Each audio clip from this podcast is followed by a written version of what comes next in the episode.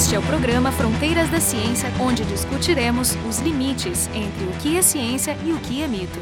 No Fronteiras de hoje, nosso editorial de fim de ano, mesmo que o ano tenha sido 2020, o um ano que tanta coisa ruim aconteceu e nem parece ter sido um ano real, nós costumamos chamar aqui no, no, Fronteiras de editoriais as discussões que gravamos entre os quatro produtores: a Carolina Brito, Jefferson Lorenzon e Marco Diatti, do Instituto de Física, e eu, Jorge Kilf, do Instituto de Biociências. O assunto de hoje são as principais descobertas científicas e os avanços tecnológicos que as permitiram na última década. Deixa eu começar perguntando aos colegas do Fronteira qual é a tua lista pessoal espontânea. Então, né, essa última década teve coisas incríveis na ciência, né? E em particular nesse último ano, que apesar de ter sido muito triste, está terminando com o anúncio de mais de uma vacina para imunizar contra o Covid-19. Vacinas que foram desenvolvidas e testadas em um tempo recorde, na busca né, de tirar a humanidade dessa enorme crise na qual a gente está. Mas além do desenvolvimento e da testagem terem sido super rápidos, né, em menos de um ano, que é realmente recorde com relação aos tempos, digamos, naturais, para desenvolvimento e testagem de vacinas, houve também uma mudança de paradigma, aparentemente, na produção das vacinas, que são essas vacinas de RNA. Só que esse assunto ele vai merecer que a gente trate de maneira mais, digamos, aprofundada, para entender como é que essas vacinas são, são produzidas, como é que elas são testadas, o que, que tem de novo nessa vacina de RNA. E para isso, claro, a gente tem que chamar especialistas da área. Então, claramente faremos programas sobre isso no ano que vem. Para hoje, eu preparei de falar sobre duas coisas que eu considero muito legais, interessantes e importantes. Uma delas é a inteligência artificial.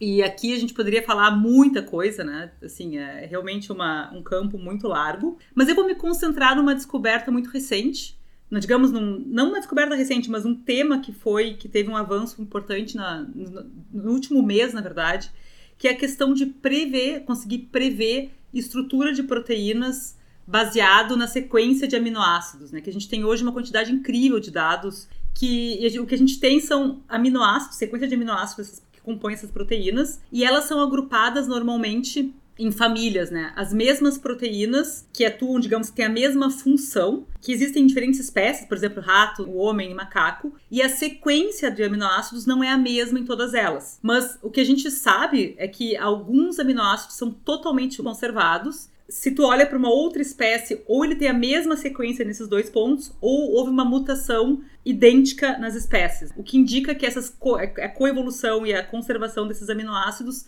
estão associados com a função dessa proteína.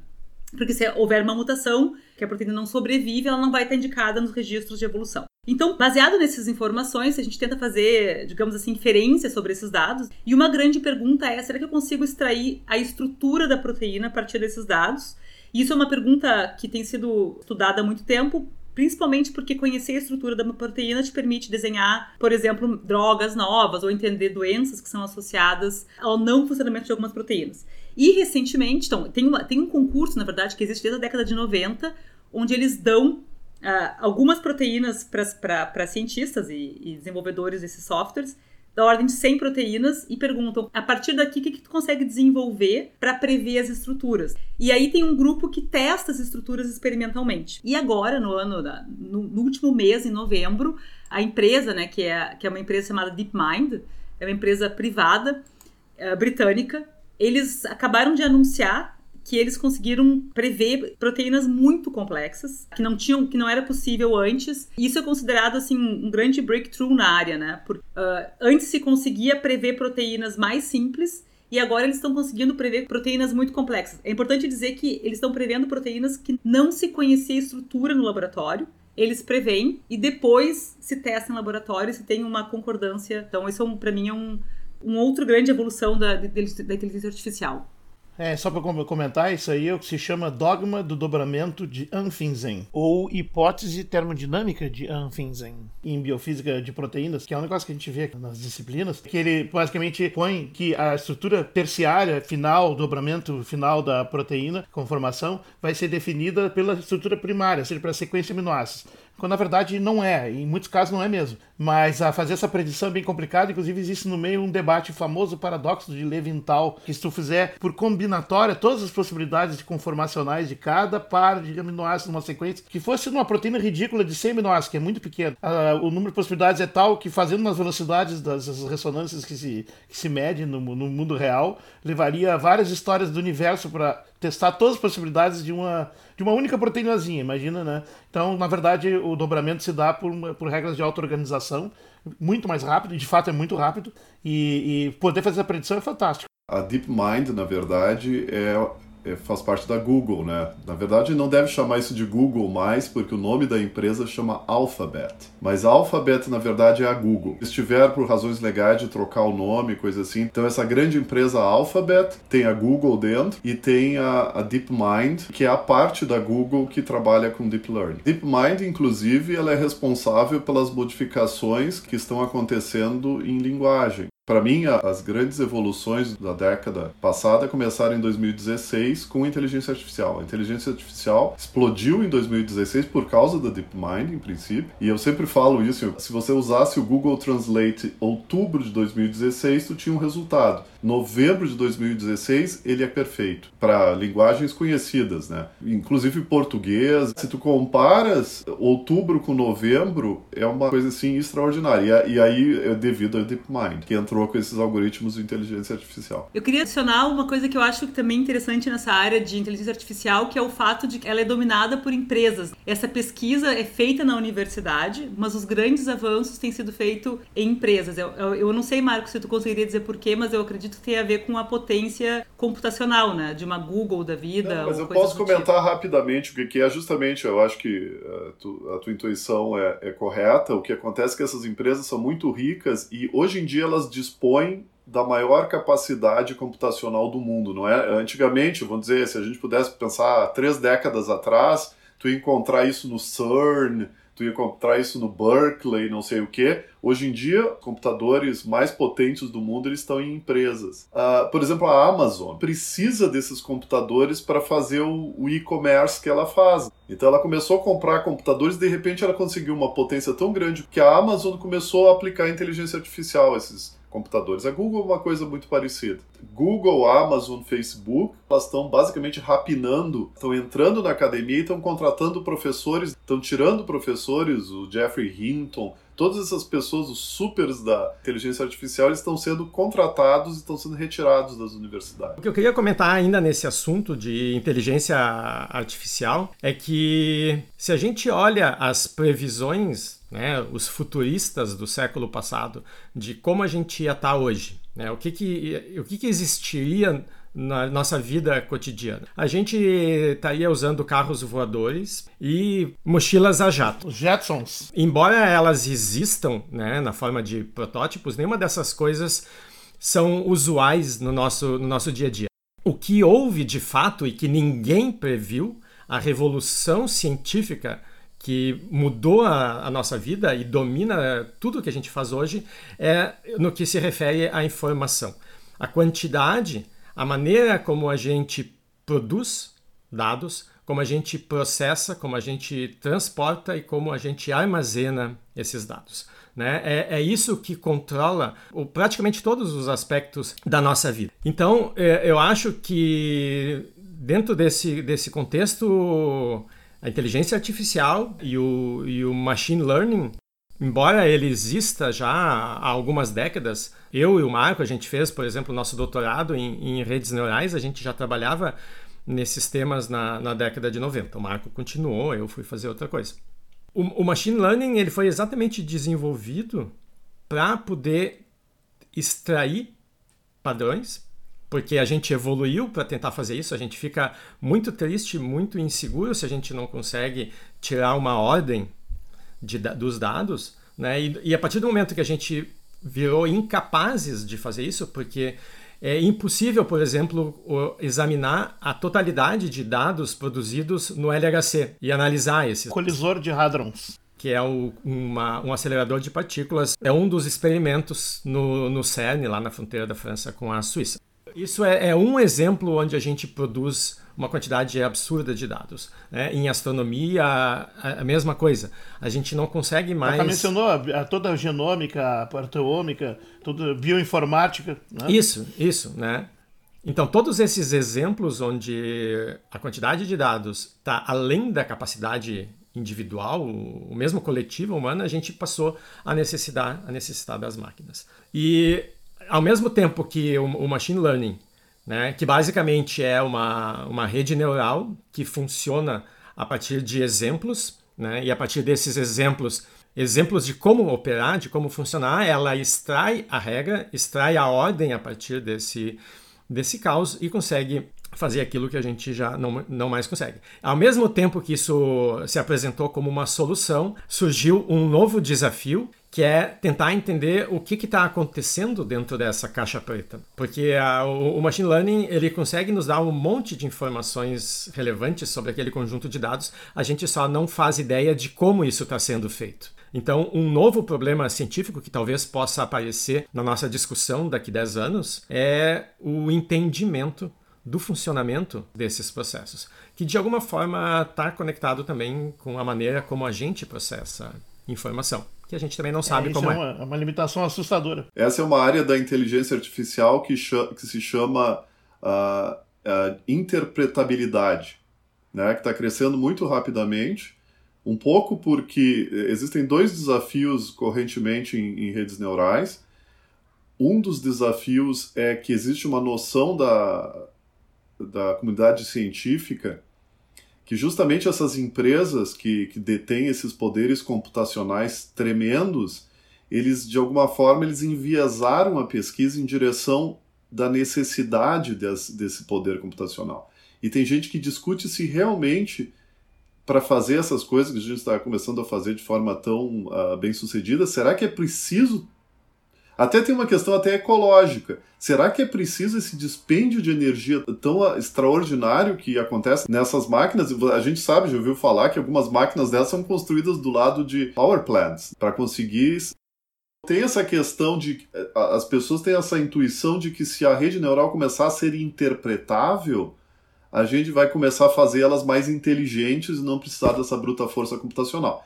A segunda coisa interessante é a questão ética, eu acho que a gente já mencionou aqui, porque só uma inteligência interpretável vai poder ser analisada do ponto de vista ético. Senão vai ficar essas caixas pretas onde a pessoa vai dizer, né, ah, não posso fazer nada, é assim que a rede fez. Até pode dizer que isso não é uma questão, uma área nova da inteligência artificial. Isso aí é uma área velha da filosofia, da epistemologia que a questão da interpretabilidade, no fundo, bate com a questão do que, que é compreensível para um ser humano, e, e isso chega aí na, no apriorismo de Kant, aquilo que os nossos filtros cognitivos permitem perceber da realidade, que sempre é uma distorção em relação ao que de fato existe, e, e, e de fato nós chegamos nesse nível onde nós estamos com máquinas fazendo coisas que estão para fora do filtro kantiano de cognição, elas estão fazendo coisas, encontrando padrões de uma forma que nós não temos mais como entender. Isso é um problema. Inclusive, existe uma série de restrições. A gente fez um programa falando sobre a legislação que se tentou passar ou se passou na Europa, né, de que não se pode aplicar para determinados usos esses tipos de algoritmos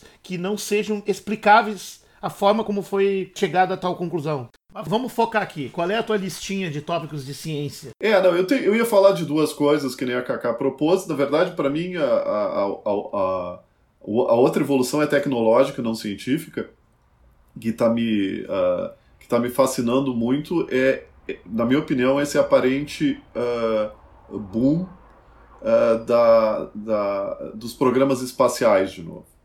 Né? Eu fiquei muito entusiasmado com o SpaceX, aquele que conseguiu que uma empresa privada, não é pela empresa privada, mas é, é, é, um, é um pouco porque, porque começa a deixar o, o domínio do espaço um pouquinho mais, vamos dizer assim, democrático.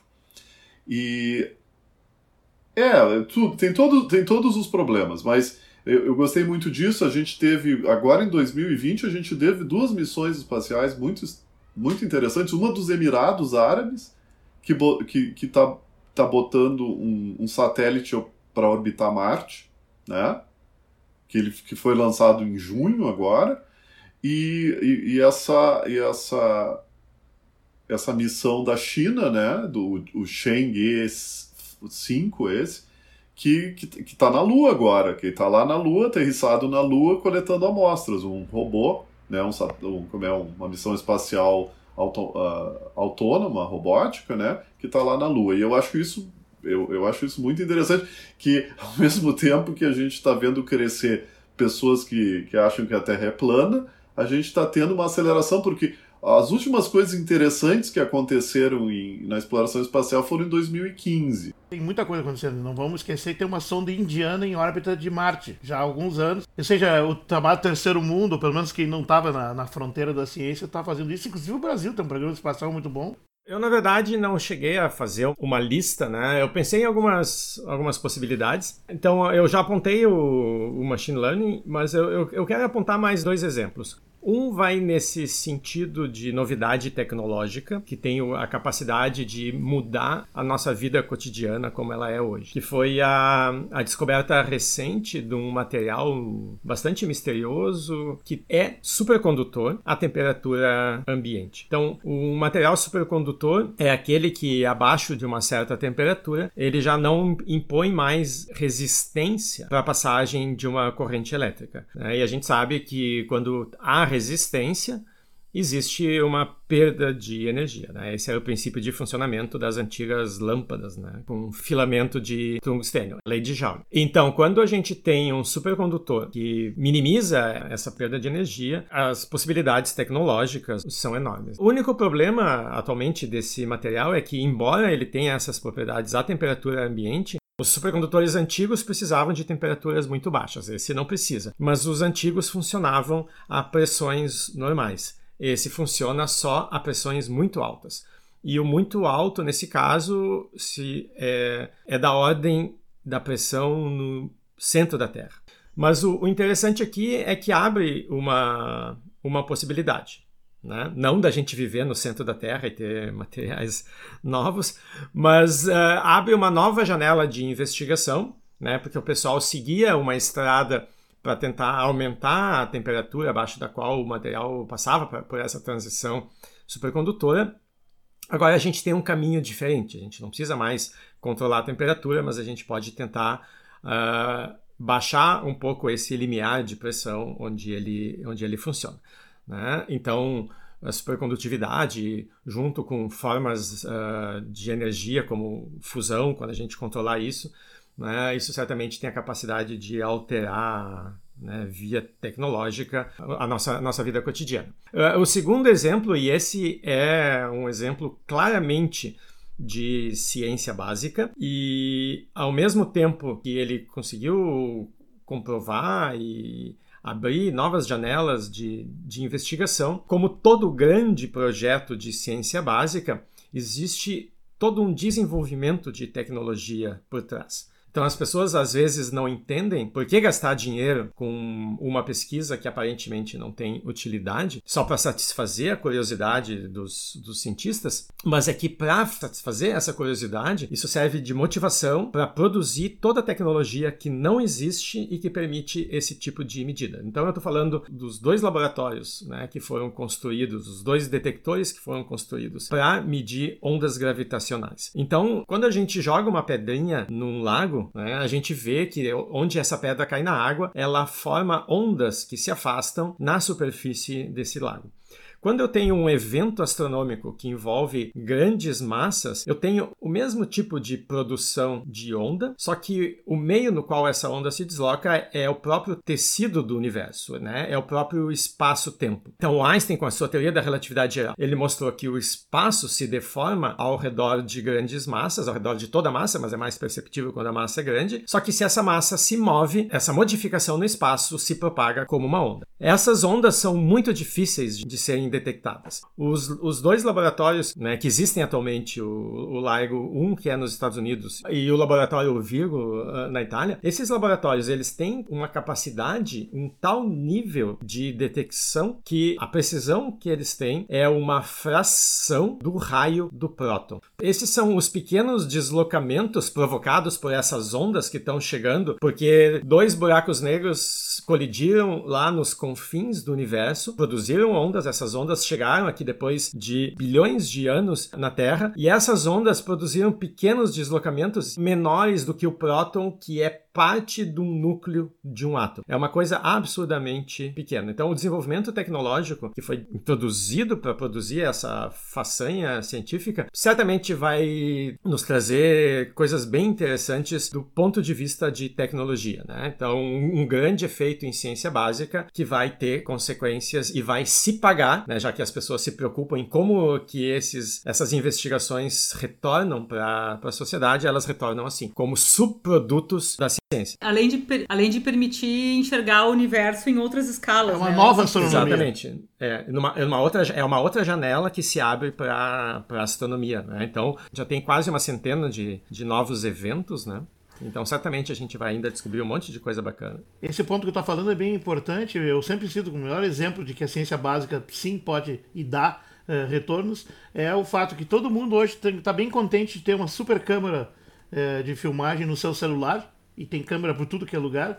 E isso aí é uma tecnologia que se chama Charge Coupled Device, CCD, que foi desenvolvida no fim dos anos 70 e que foi testada nas missões Voyager, né, que foram para Júpiter e Saturno e que também são pesquisa básica total da NASA, né, e que depois e que também foram os primeiros dois objetos a saírem do Sistema Solar, entrando no espaço interestelar, né? A Voyager 1 saiu em 28 de junho de 2013 e com isso ela permitiu mapear a estrutura da heliosfera, porque ela cruzou a heliosfera, que é o final do sistema solar, digamos, até onde o vento solar atinge, e aí começa o vento estelar da, da estrela mais próxima naquela direção, né? E a Voyager 2 saiu em 2018, em novembro de 2018. Quer seja, nós somos dois experimentos em andamento de, pelo menos, de astrofísica interestelar. Bom, deixa eu é, ler assim, ó, o que, que eu olhei olhando lista do, da Nature, da Science, do, do New Scientist, alguns sites como Live Science, o site do Museu Smithsonian. Por exemplo, de descoberta científica, então, a mais citada de todas é as questões de genômica, baseado nas tecnologias que permitem, então, o sequenciamento. E mais recentemente, uma tecnologia barata em genômica, que é o CRISPR, que é a edição gênica. Deu origem a dois prêmios Nobel esse ano de Química para duas mulheres pela primeira vez na história. Pois é, em biologia. Tem essas aí, mas também também lá adiante tem todos os estudos em vacinas, sobre a vacina do ebola e, obviamente, com a história do coronavírus, todo o debate em cima da vacina do SARS-CoV-2. Depois tem, na parte de digamos, geológica e atmosférica, toda a discussão científica em torno do aquecimento global. Causas, consequências e a interface entre bio e gel. Aqui tu tem uma série de descobertas importantes na área de paleontologia, que não é só a cor de dinossauro, mas também, sobretudo, o um mapeamento da árvore genealógica dos seres humanos, que teve vários acréscimos importantes recentes, né? Tanto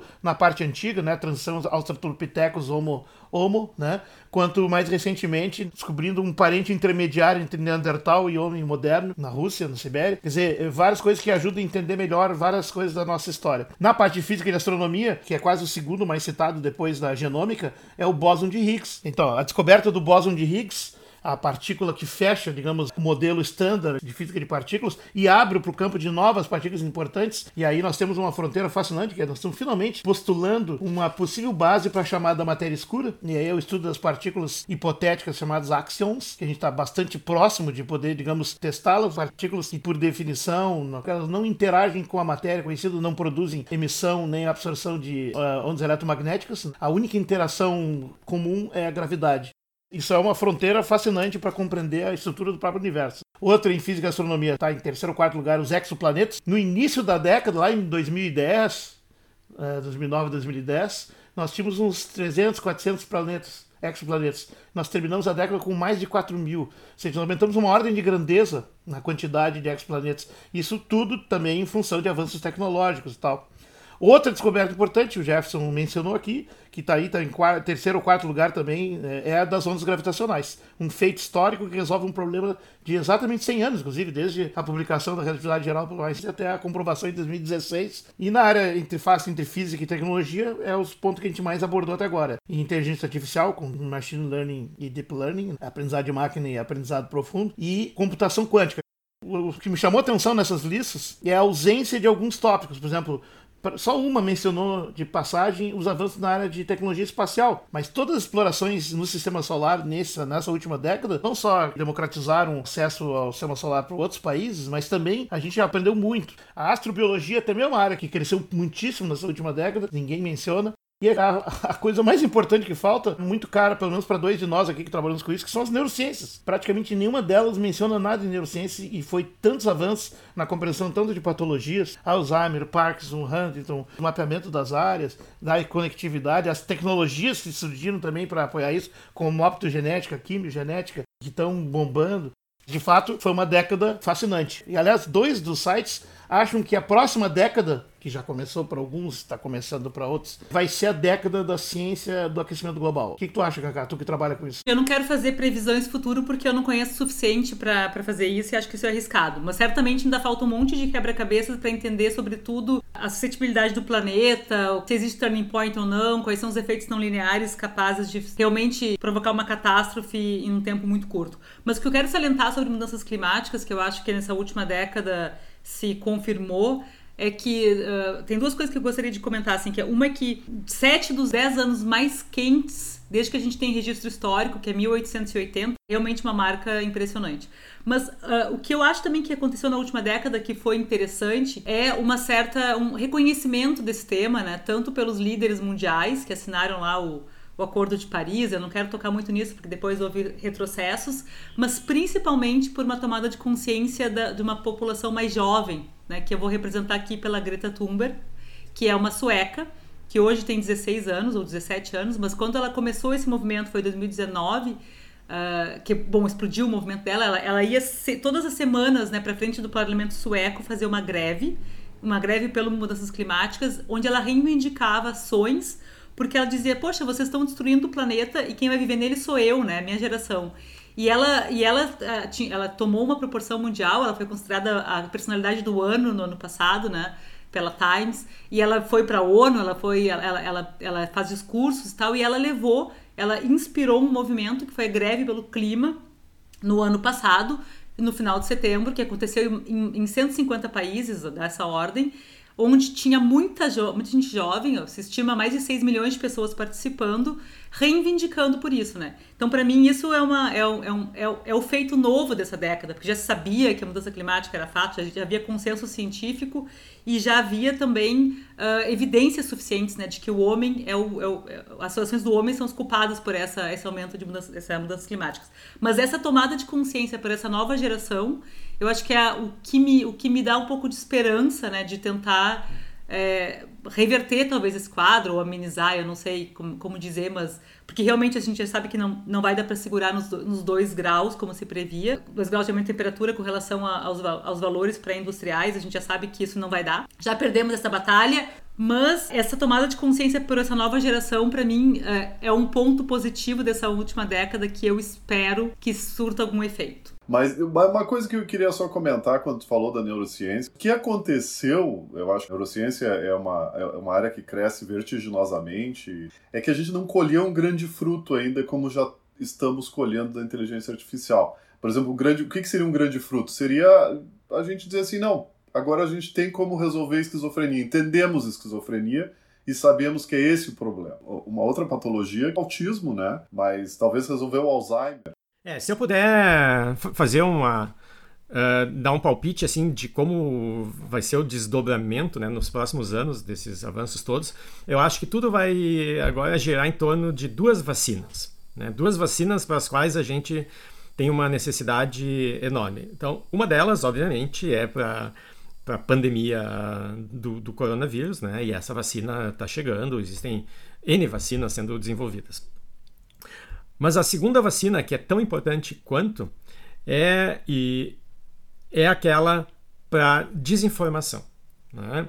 A gente, da mesma maneira que a gente não ninguém conseguiu prever o mundo de hoje, né, como ele seria modificado pela informação, todos os possíveis fins de mundo previstos, guerra nuclear, né, inverno nuclear, uh, eles também não aconteceram. O risco maior que a gente tem hoje, né, de uma mudança na, na sociedade como a gente conhece, é pela, pela desinformação. pela anticiência, pela... que foram ampliados pelas redes sociais. É, isso é um veículo, mas a desinformação, a anticiência e a, e a pseudociência, né, elas cresceram numa proporção enorme. E para isso a gente precisa de uma vacina porque não é mais a influência sobre o indivíduo que está lendo o seu horóscopo lá. Hoje a gente tem eleições sendo influenciadas pela desinformação, a gente tem políticas públicas sendo influenciadas pela desinformação. Se a gente não conseguir um método eficiente de combater isso, se a gente não conseguir então uma vacina contra isso, né, a gente corre sérios riscos nos, nos, nos próximos anos. Acho que essa é uma linha né, que as pessoas têm que se dedicar seriamente.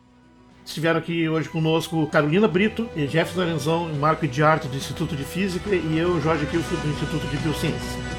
O programa Fronteiras da Ciência é um projeto do Instituto de Física da URGS.